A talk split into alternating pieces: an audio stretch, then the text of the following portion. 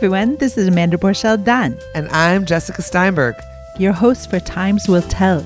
a weekly podcast from the Times of Israel.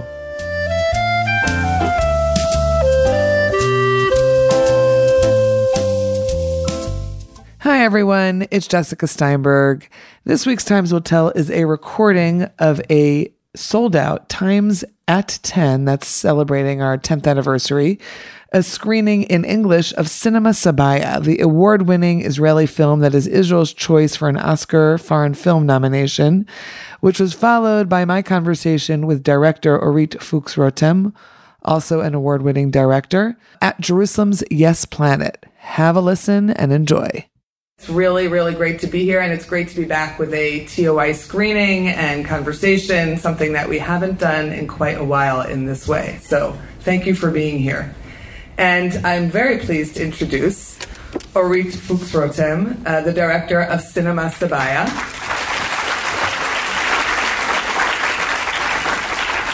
which won the Ophir Award, Israel's Oscars, for those who don't know, held in September for, wait for it, Best Film, Best Director, Best Supporting Actress for Joanna Said, Best Costumes, and Best Casting. We'll have another round of applause, please.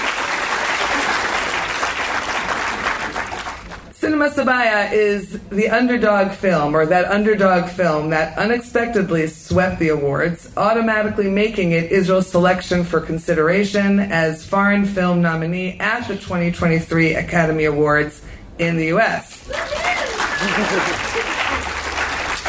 it's also Orit's fu- first full feature film. What, and here's another one, one that she worked on for eight years. She's a graduate. This is this is a hometown hometown crowd. She's a graduate of Jerusalem's Sam Spiegel Film School, uh, where she which she attended for five years. That was the length of the course. Uh, and we considered showing this screening there in the new arts campus, uh, where they have a screening room that fits 120. That's the largest one, but it wouldn't have fit all of you. So good thing that we did it here at Yes Planet.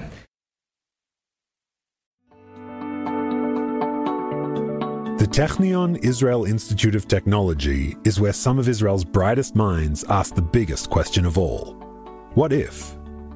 What if they could take on the world's biggest challenges? What if they could develop life changing environmental, scientific, health, medical, and technological discoveries that will make a huge impact on Israel and the planet? But they don't just ask the question, they answer it too. They turn those ideas into reality they make them happen. To see just some of the incredible things they've achieved, get the Technion Booklet of Wonders at ats.org slash wonders. We hope it inspires you to give them your support so they can keep doing what they do best.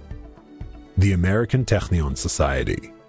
World-changing discoveries by Israel's brightest minds made possible by you.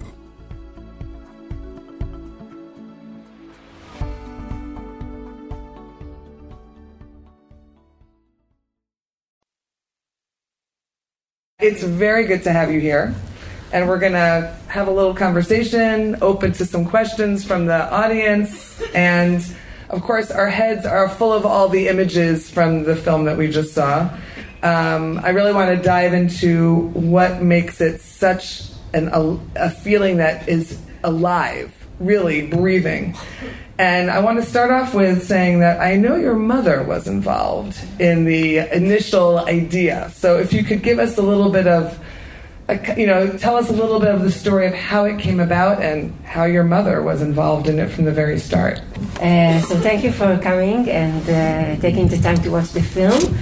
Yeah, so my mother uh, is the mayor of Hadera, advisor for women's issue. And Just like in the film. Yeah. and uh, she uh, was a participant in a group like the like uh, you just saw. She studied film photo, uh, stills photography with uh, Arab women uh, in the area of Hadera. And I just finished uh, film school and looked uh, for an idea for a film. And she told me about the course, and I thought it's a very interesting platform to discuss a lot of subjects through women and through women's eyes. And then I started uh, making those kind of groups as a research uh, for a few years. Wait, tell us how you found your first group. That's a great story. so the first group, so I, I, wanted to make this kind of group, and I didn't really know what I'm going to do. So I just went to Acre because someone told me you should go to Acre. There's a very. I'm, I'm just going to say Akko, just for the for the Akko. for the Anglo's among us. Uh, Akko, where uh, there are a lot of uh, Jewish and a lot of Arab women. I just walked in the street and uh, asked women if you, they want to study how to uh, use video cameras. And uh, they looked at me like I'm crazy. and then I went to this uh, small shop, and uh, this woman that worked there told me, Go to this place, uh, there are women meeting there once a week. And I went to this place it was like a shelter, mm-hmm. and they offered them uh, to teach them a course of video sh- uh, uh videos, uh, Film, filmmaking. Filming, yeah, yeah, filmmaking.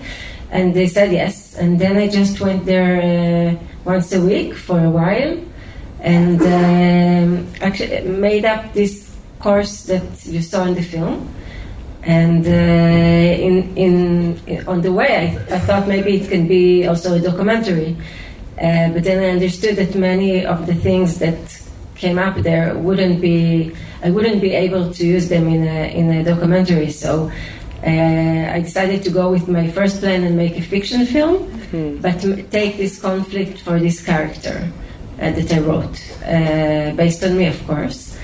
And, and that's it. Yeah, so that's my mother's. Uh, yeah, yeah. So your mother helped you help get you started. Yeah. So art imitates life, life imitates art. You wrote the film, you were thinking about it as a documentary, but ended up, as you just said, making it into a feature film. And sometimes it's great, you know, sometimes there's writers and filmmakers who, you know, write or make a film about what they know. And then sometimes you get the advice that that's not always such a good thing to do. But tell us a little bit about why you wanted those elements of truth and reality as opposed to full on fiction.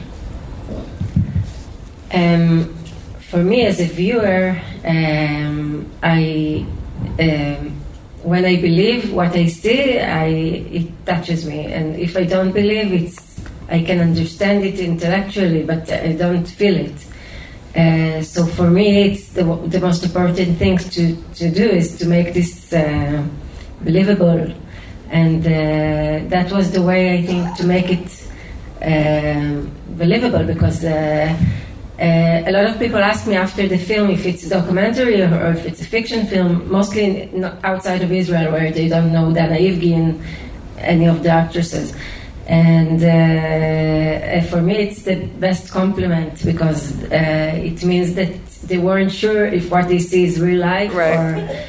or, or uh, yeah, uh, or fiction. A fiction. So, so uh, yeah, for me, in order to touch uh, people, I need to to make them believe. Uh, talk about the actors a little bit. Dana Ivgi, the main character, Rona, the, the filmmaking teacher, is a very well known actress who actually was up for two Ophir Awards in September, both this for this film and for another film. Uh, but she's the most well known actor in the film. The rest were, some of them had never acted before, correct? And some of them, or just hadn't really acted a lot. Can you tell us a little bit about the casting process, how you found these women, who they are in real life? Um, so all of them are um, are actresses except of one, uh, Leora Levy, that lives in the yacht. Uh, she's she's really she really lives there, and uh, I found her through my script advisor, which is kayaking, and met her in the sea, and told me I just have to meet this woman to take her to my film, and and then I met her and wrote her after that. Uh, so she's the only one who's really known actor. Did you have to convince her? Did no. uh, it was her dream for a long time. because she asked my friend, she told her she's also a director, and she said, "Oh, I want to be in the film," and then she told me. and uh, so she was at the beginning. I wasn't sure if she can act, and I also made auditions for her character. It's really funny to think that someone can do this. Else could be her. Yeah, she's uh, she's one of a kind. And all the other has something to do with acting. Some of them did like commercials, and uh, uh, Joanna Said, who plays Suad, uh, Who won the Ophir, just to put it all together. uh, she, this is her first film. Uh, she studied for a semester in the Chazuti Right. In, in Jerusalem. in the visual, thea- which is part of the Jerusalem Arts Campus. and uh, so she and she did some theater, uh, but not in a professional way. All the rest are uh, actresses, uh, not so known, but but Amal Murkus, the singer, is really known. Right, and, right. Uh, she's uh, Marlene Bajali, who lives in Jerusalem, the old uh, Awatef. Uh, she's an actor, and actually she's uh, single and has no kids. Right. Wouldn't wouldn't believe that from Yeah. her character. Yeah. Right. You um you and I spoke about what you call the trick of the story, which is that uh, most of the film takes place in this one room, and what we the other scenes that we see are brought from the videos that the characters that the women made from their own homes. So tell us a little bit about that. How you came to decide that that was going to be the setting, um, and also just how those who made those. Did you make those films? How did that all come together? So the films they're bringing to class is uh, it's of course mostly uh, actress, actresses and actors, that they, but the women themselves shot the, the videos. Uh, I went with them to locations that we found, and we brought actors like the Taufik who cuts his fingernail is my landlord. and uh, yeah, because in the same day, uh, my actor, uh, th- there was an extra that was supposed to come. Uh, he Didn't was- show up. And he didn't show up. And, and they thought, who can be her husband? They needed to have the location. We're paying those people. So I just called him, and luckily he didn't cut his nails before. And uh, he showed up. He's Jewish. He's uh, my landlord. Yeah, got money for this. he didn't uh, take it from the rent. And uh, um, Julia Tagil, the actor who plays Yelena, uh, she really lived with her mother at that time, and she's divorced. And it's really her daughters in the film. Uh, so we used real life sometimes, but most, but she's not a character that she, it's, she's different. And um, so we, we did a mix of the, the real life and their uh, true emotions. And uh, Were they okay with that always? Was that something Yes. you had to discuss? of course, I discussed with each one of them. Some of them didn't want to to bring, so it was their choice. Um, Some of them don't share. some of them don't share at all. Right. Yeah, like uh, Nahed. Yes. Uh, that I found that and in every group I made, always there was one that didn't share. And uh, she also suspects Rona's uh, intentions, so that also gives her a reason not to share. Right. She's suspicious the whole time. Yes. About what it's really what's really happening there. Yes. You told me something just before we started speaking about Dana Ivgi that she sometimes filmed. Ah, she filmed all the way. Uh, she she held the camera Right. and she, She filmed. kept it going. Yeah, she kept it going, and in the end, we decided to use her footage only in three parts uh, of the film. But uh, at the beginning, I didn't know. I thought maybe a lot of the film would be from her perspective. So you were just going going with it, seeing what was going to happen. What about the women as a group, the cast as a group? Did obviously the experience change them in terms of making a film? For some of them, it was their first time. But did it affect them as a group, as a community of people together? Uh, so yes, of course, uh, it was really interesting to see. Uh, they didn't know each other before. We didn't rehearse. Uh, we met t- twice in order to read the script together, so they will understand everything. But we didn't do the scenes. We didn't rehearse um, because I wanted to keep everything to the to the shooting days. We had twelve shooting days only. Tell everyone where you fi- where the where the room was, where you filmed it. Uh, we filmed in Ben Shemen. It's a boarding school, and we filmed in a place where Shimon Peres got married. That was like uh, just a hole, an empty hole when we came there. And uh, we fixed everything: uh, the curtains, the color of the the walls. It was like uh, uh, abandoned. Ab- right, abandoned. Yeah. yeah. And uh, well, what, did uh, what You you t- you had said to me that it was really this sort of a, a storage, almost like a storage room that Ah, you. no, uh, about the, the group. That it Yeah. was amazing to see that things that happened in the film happens also in real life because uh, in the beginning everybody were a bit polite and then they started not liking that she's taking the, the spot and she's taking the spot. So it was, um, yeah, it was interesting to see that uh, it all, all the time just mixed the, the life and the, and the shooting. Shalom, dear listeners. This is Donniel Hartman. And I'm Yossi Klein Halevi. Together, we host the podcast For Heaven's Sake from the Shalom Hartman Institute. These have been some of the most challenging days for me personally, for Israel, and for the Jewish people. And one of the ways in which I've gotten through this is that I've found solace and meaning through discussions with my dear friend and study partner, Donniel Hartman.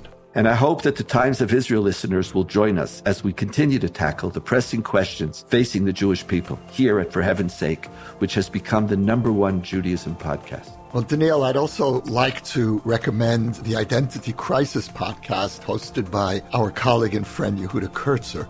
It's a series of fantastic conversations with leading figures in Jewish life, thought, and culture. You know, for decades, the Hartman Institute has been a preeminent destination for Jewish ideas and learning.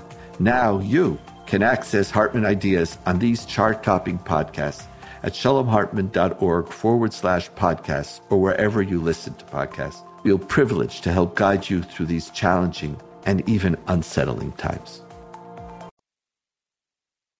We're in the weeks after after elections that have changed things, and uh, we're, we're feeling the effects of what's happening around us. When did you actually film this? In what year? 2019. Right, right before COVID closed everything. Yeah, three months before COVID.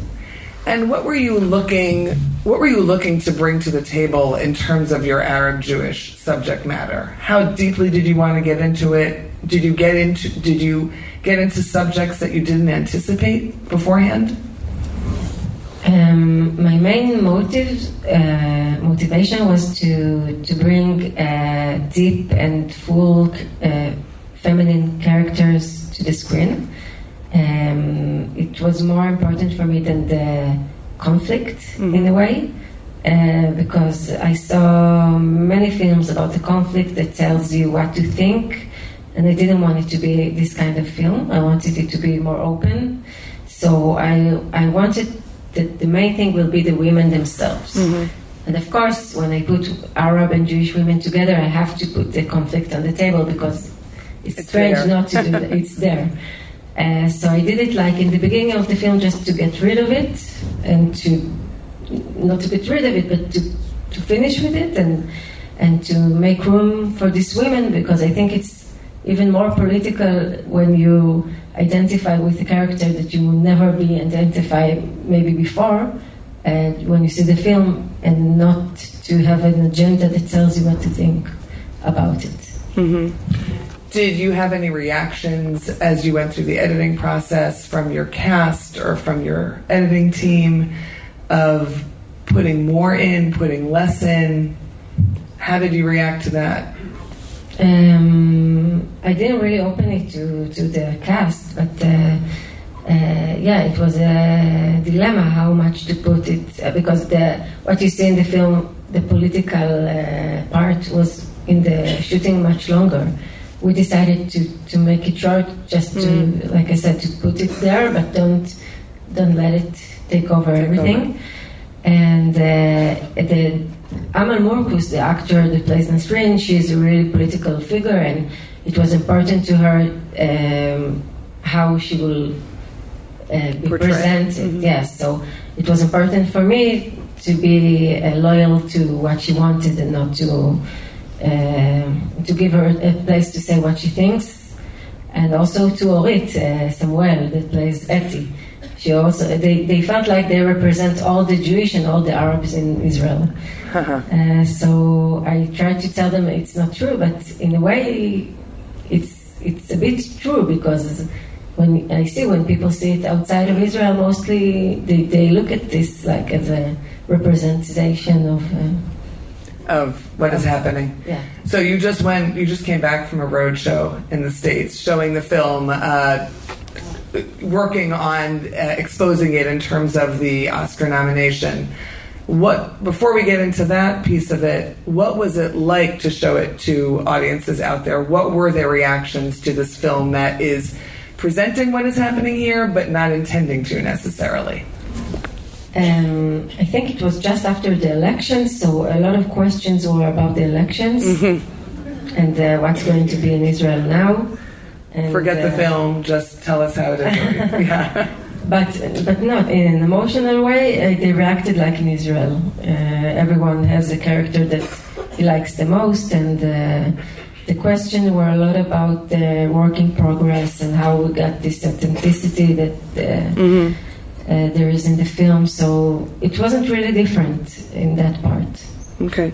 So you are in this race to try and win the Oscar nomination. Yes, we are. Uh, the voting starts in the 12th Okay, next week. next week. No pressure. No pressure. if you know any Academy members, please tell them to see the film. Yeah. Uh, it's amazing how many people know Academy members. It's a really small world. Tell us a little bit about the process. Yeah, so how does it? No, it's fine. but tell us how. Tell us a little bit how it works because So there's always this line that you know that I'm constantly writing every year. Uh, okay, and this film because it won the Ophir, it is now automatically Israel's nomination for the Oscar nomination. yeah, But- so so it's it's um, now there is 93 films from all over the world. That's what you told me. And uh, in the 12 until the 15th, they're voting for the 15. It's the shortlist.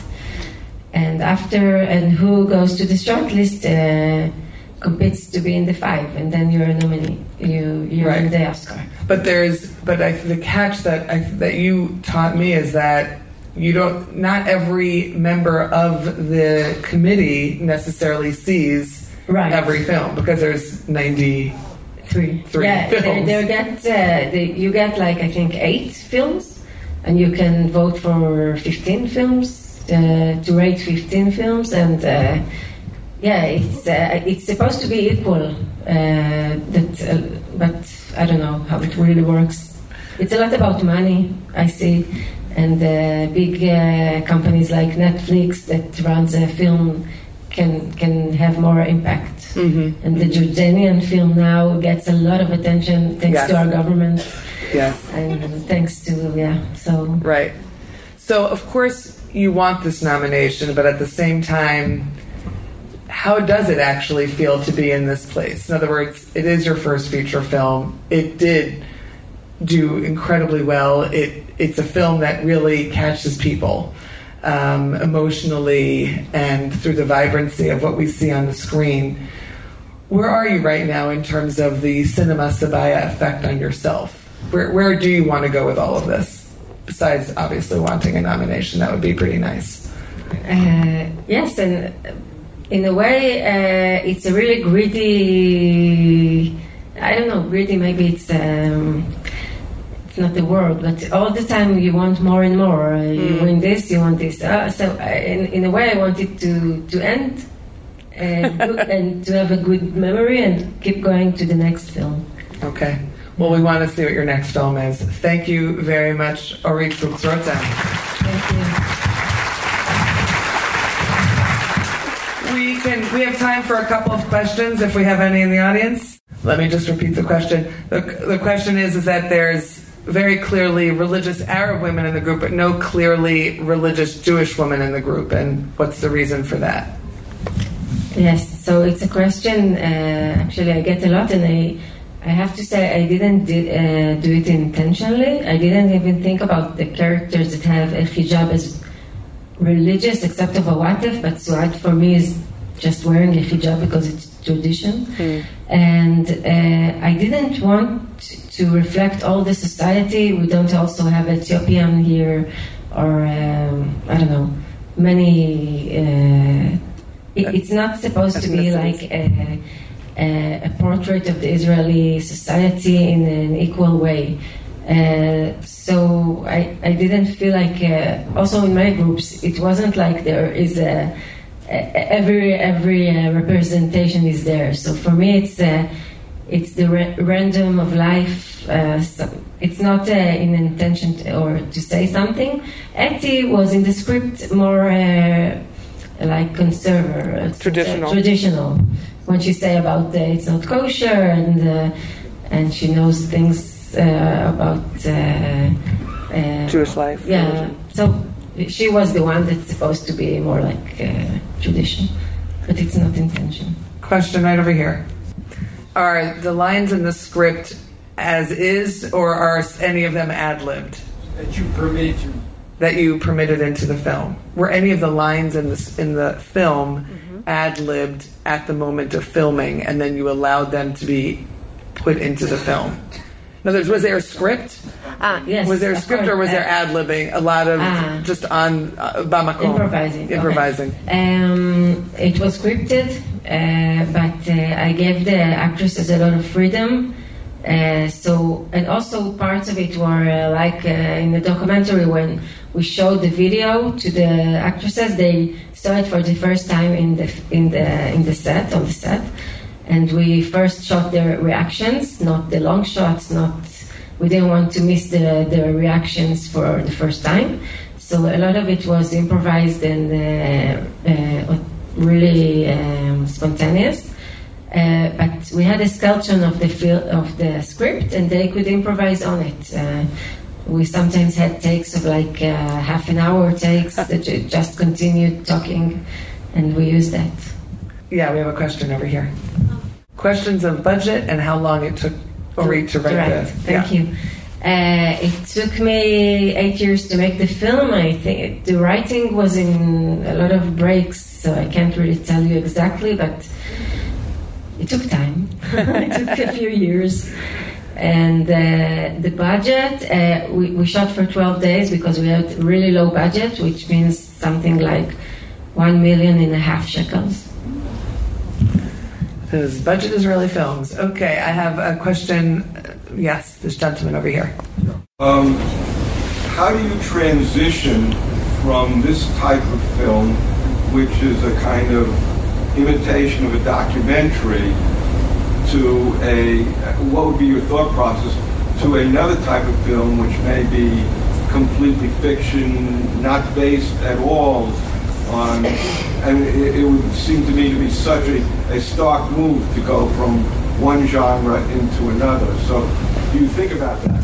Um, it's a good question I don't think it imitates documentary, but it has a style of a documentary because it doesn't say I'm shooting a documentary. It's not like there is a figure of a uh, of a director outside do it. Um, so for me, it's uh, was a, it was a revolution. Uh, Iranian Revolution, right? Iranian, yeah, it's. Uh, I really love Iranian Iranian cinema. That also is very reflexive, and I think that's my way of doing films from now on. I think uh, because it's really difficult to um, to change it after you you see the power of it because text now sounds to me like text. Uh, even though it's a lot, there's a lot of text here, but there was so much freedom for them. So they, they, they said the text like it was in their uh, self-conscious. Uh, Self-consciousness? Yeah, self-consciousness. So uh, I don't think I'll do films that are really different in this style. Let's do two more questions. Yeah.